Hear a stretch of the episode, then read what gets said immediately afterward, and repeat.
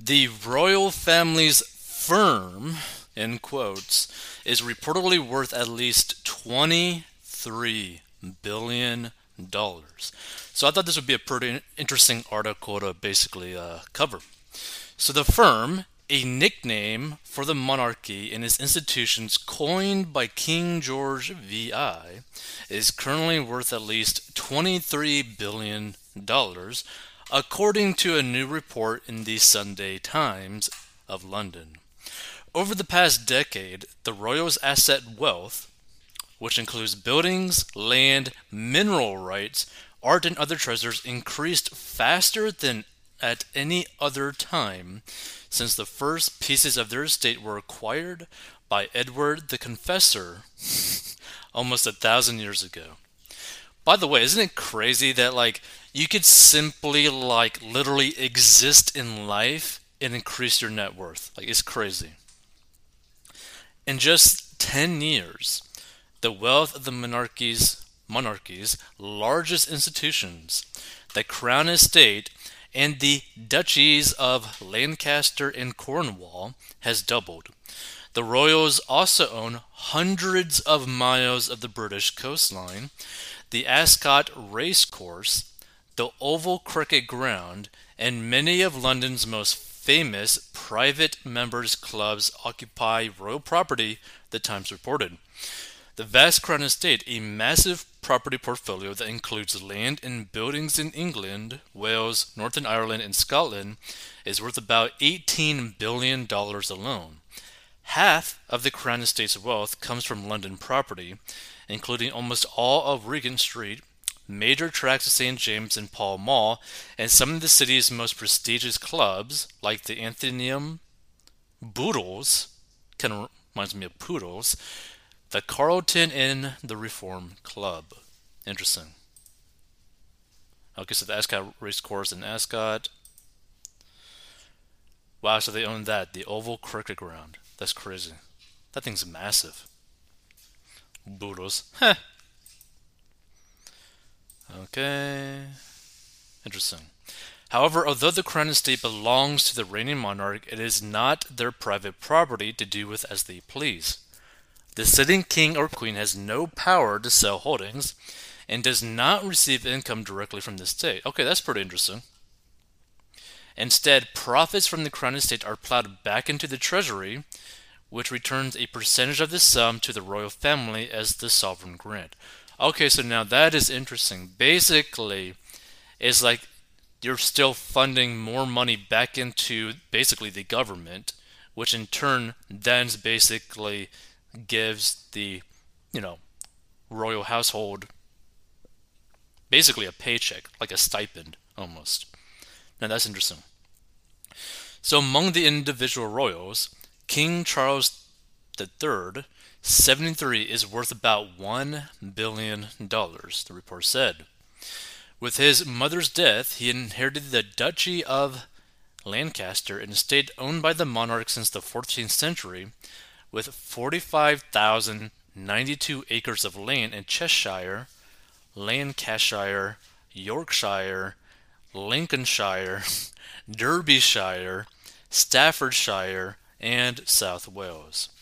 Although Buckingham Palace and other royal palaces are owned in a trust, the Sandringham Estate in Norfolk, which runs to 20,000 acres, and Balmoral, the castle where Queen Elizabeth II died, and its 50,000 acres belong to the Queen and will probably pass to Charles. How much Charles ultimately gets from his mother will never be known. A court decided in 1820 that a monarch's will does not need to be published. Now, that is interesting, and the reason probably for this is because people would probably end up revolting if they truly understood how much each individual was actually getting paid, or was making, or actually had. So Prince William, 40, also became a billionaire after the death of his grandmother.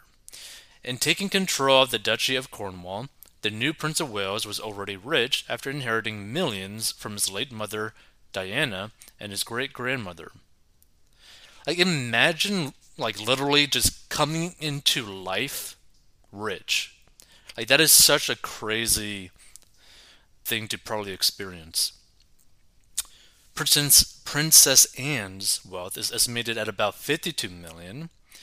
Elizabeth II bought Gadocombe Park for her daughter in 1976.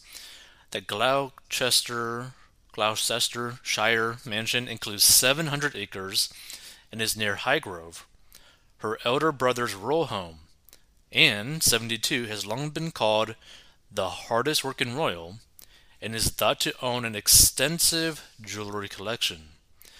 Disgraced Prince Andrew, 62, the Queen's second son, is thought to be worth less than $8 million. Now, that's a little bit funny, right?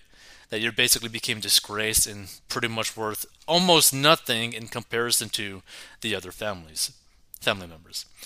Early this year, he settled a civil, you know, assault case brought against him by the U.S. by Virginia Giuffre for about 10 million, and he receives an annual Royal Navy pension, but no longer receives the $270,000 per year stipend he got to run his royal office. That's a lot of money. Like, if you basically got a stipend of $270,000 for basically doing nothing, what would you do with that money? That'd be pretty interesting. But Andrew has reportedly inherited significant sums of family money over the years. Prince Edward, 58, and his wife Sophie are worth about 12 million, the report said, and Prince Harry, 38, and his wife Meghan Markle have wealth estimated at about 22 million, the Times said, and most of Harry's money comes from his inheritance from his money. Mother, I mean.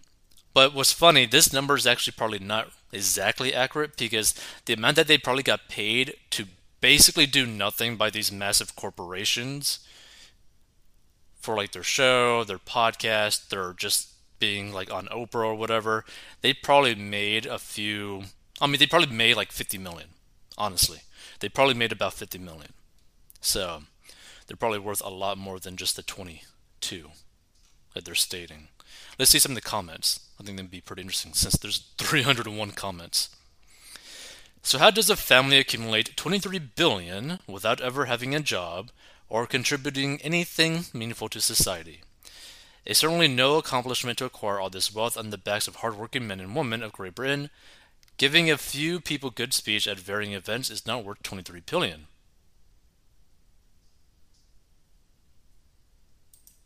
If your direct ancestors started accumulating wealth and were kings a thousand years ago, you too could be rich.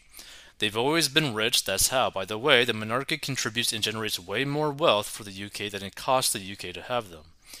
How much have your typical middle class American politicians accumulated in wealth off the back of taxpayers during their terms in office is a way bigger issue, which you should concern yourself with more before accusing the royal family of ripping off their subjects.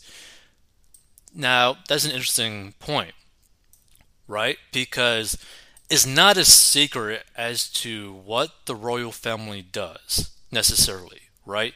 You know they are filthy rich. You know they own a lot of the country. And you know basically how they end up getting their money. And you know that pretty much, I mean, I would say this Elizabeth II, the one that, you know, passed away, she was a hard worker. And she was very good at dealing with, you know, different politicians. That being said, the type of money that they're making is a generational type of thing, right? It's not necessarily them directly impacting something to get money back, right? They're not selling like a product and getting something back. They've basically accumulated wealth over their generations, acquired so many assets that constantly basically print money, right? For example, if you owned like actually no, let's put it this way. If you put like a hundred million dollars into the S&P 500 decades ago, right? You're going to be constantly doubling that amount of money and also getting paid a dividend constantly. So basically, you are pretty much never running out of money, right? Like if you were to win the lottery, let's just say that if you were to win the lottery, let's say that you were to win like a hundred million dollars, right, from the lottery, or even the billion dollar thing, but really after taxes and all that kind of stuff, you maybe only walk away with like six hundred million. Let's do, let's do five hundred million, okay? if you were to win that massive uh, jackpot Powerball lottery that was, you know, done not too long ago. If you put that basically into the S&P 500, almost every 10 years, that money would basically double, right? So 500 million would end up going to a billion, a billion would end up going to 2 billion, 2 billion would end up going to 4 billion, right? And that's just like every few decades, right? So basically, after a few decades, you are worth billions of dollars without literally like lifting a finger, right? That's the same way that they're basically growing their wealth. They're not having to really actually do anything. It's just the assets that they owned over the years that they existed is generating more wealth for them. And it's just an interesting thing, right? That's why it's so important to start investing as soon as possible and to not have debt because that makes you go the opposite way. So you want to get out of debt first and then start, you know, building up an emergency fund and then basically funneling a lot of money into investments, investments that will basically grow exponentially and also produce some sort of cash as well as like a kickback, right? Because I mean, here's the thing: depending on how much you spend per year, per month, right? If you're able to grow an investment account to about like a million dollars, you could probably actually live off of that just from the small amount of dividends that it actually produces. If you're good at managing your money and you don't really have that many bills.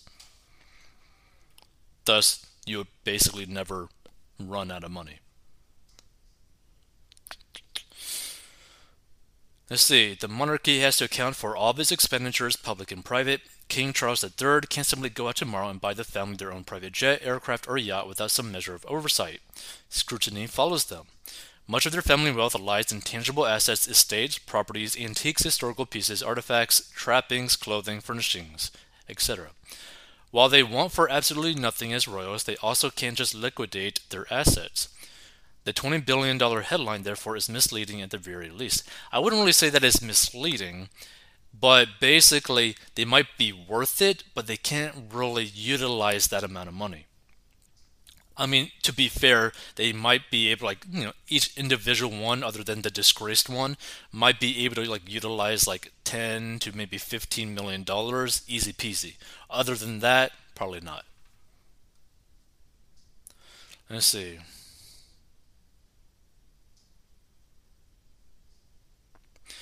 I don't see the point of this article. The richest man in the world lives in my state, far, far richer than the royal family combined. There's rich people all over the world. Why single out this particular rich family? Let's see.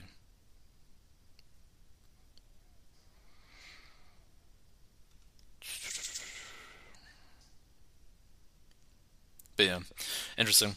But the main thing to really understand about this article is that you should invest somewhat like them, right? Not completely, but somewhat like them, because a lot of their investments are really generationally based investments, meaning all of their investments are just going to keep on getting passed on and passed on and passed on to the very next child, basically, right?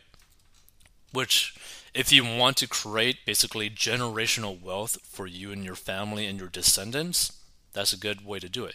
Basically, for long term, you want to structure your investments to where one, you don't really need to interact with it that much, and also that it will consistently be pushing out more and more money as it grows, right? That's why I like the S&P 500, very hands off, pretty much doubles every 10 years, also provides a dividend, right? You could do that with real estate as well, right? And if you have a really large real estate portfolio, all of your rental income will provide a very good amount of cash flow for you and your family, right? So it's just something to really think about like the way that you like view investing view as to like what is the desired outcome with the money that you're trying to put into investments right that's why you should really try to get out of debt which if you want to learn how to get out of debt go down below but you want to get out of debt have a good emergency fund, and then try to invest as much money as possible into your investments that produce some sort of cash flow forever.